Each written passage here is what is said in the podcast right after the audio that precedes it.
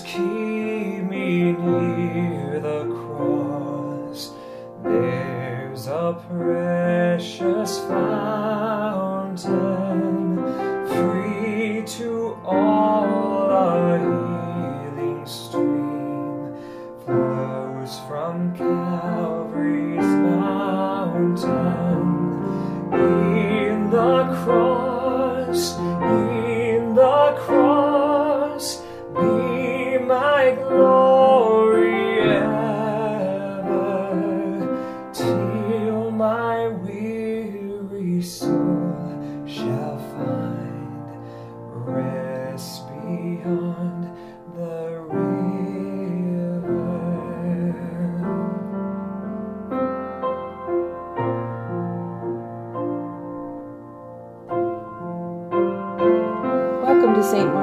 Daily Devotions for Friday, April 10th, with me, Janet Grant. What day could be more appropriate for us to hear this theme hymn, Jesus Keep Me Near the Cross, than today, Good Friday? We continue our daily devotions under this theme hymn that we just heard. Today we use the petition from the first verse of the hymn, Free to All, a Healing Stream. We invite you to relax wherever you are, whatever time of day it is. Join us for a few moments together as we listen for the Word of God in our desire to be near the cross of Jesus. Our Bible reading for today is from Luke 13. The whole point of the Lucan story is that Jesus is good news for all people and all creation. So we begin at the 10th verse of Luke 13. Now he was teaching in one of the synagogues on the Sabbath, and just then there appeared a woman with a spirit that had crippled her for eighteen years. She was bent over and was quite unable to stand up straight. When Jesus saw her, he called her over and said, Woman, you are set free from your ailment. When he laid his hands on her, immediately she stood up straight and began praising God. But the leader of the synagogue, indignant because Jesus had cured on the Sabbath, kept saying to the crowd, There are six days on which work ought to be done. Come on those days and be cured, and not on the Sabbath day. But the Lord answered him and said, You hypocrites! Does not each of you on the Sabbath untie his ox or his donkey from the manger and lead it away to give it water? And ought not this woman, a daughter of Abraham, whom Satan bound for eighteen long years, be set free from this bondage on a Sabbath day? When he said this, all his opponents were put to shame, and the entire crowd was enjo- rejoicing at all the wonderful things that he was doing. Here ends our reading.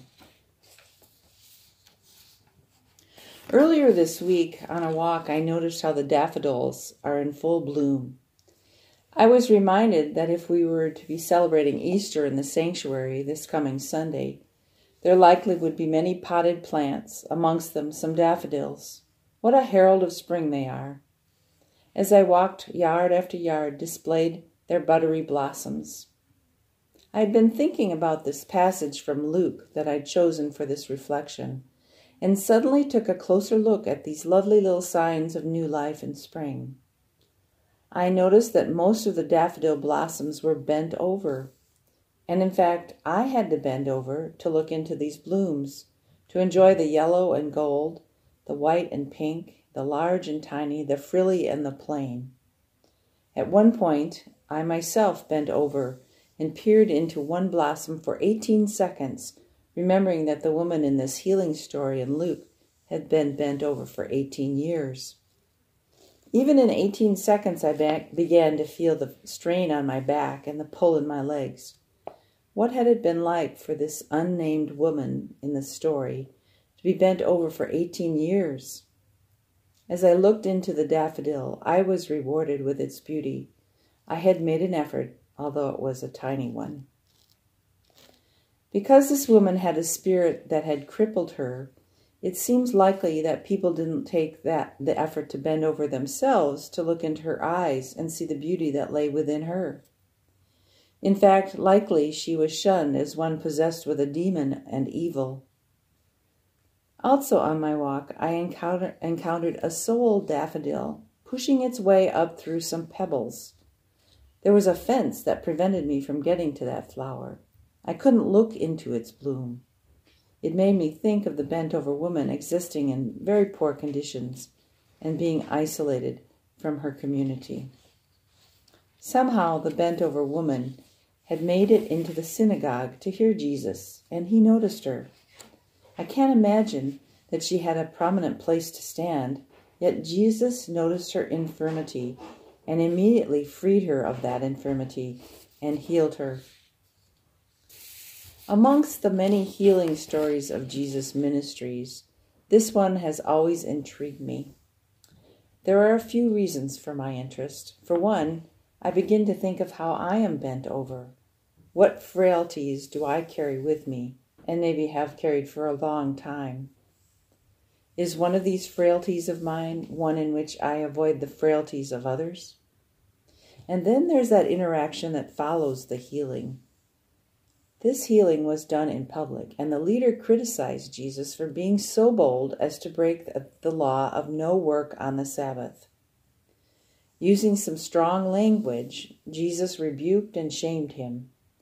In a in a sense, the whole community was freed from the bondage of a tradition that placed more importance on keeping the law than in resp- responding to the welfare and needs of human beings. So then I wonder about the freedom with which I have been entrusted through the cross of Jesus. Am I bold enough to go public in caring for those who are in need of healing from struggles that are of, that are of no fault of their own? No doubt there are those who suffer these days from isolation and anxiety.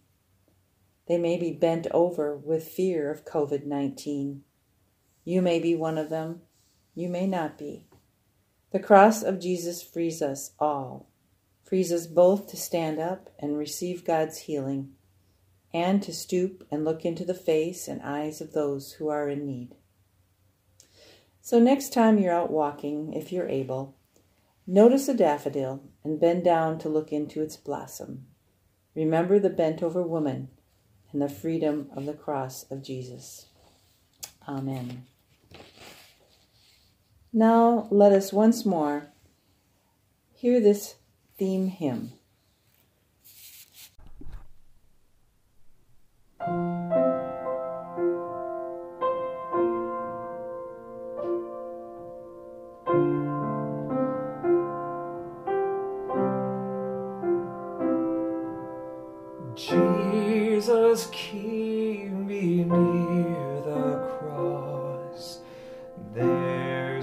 Precious fountain, free to all, a healing stream flows from Calvary's mountain. In the cross, in the cross, be my glory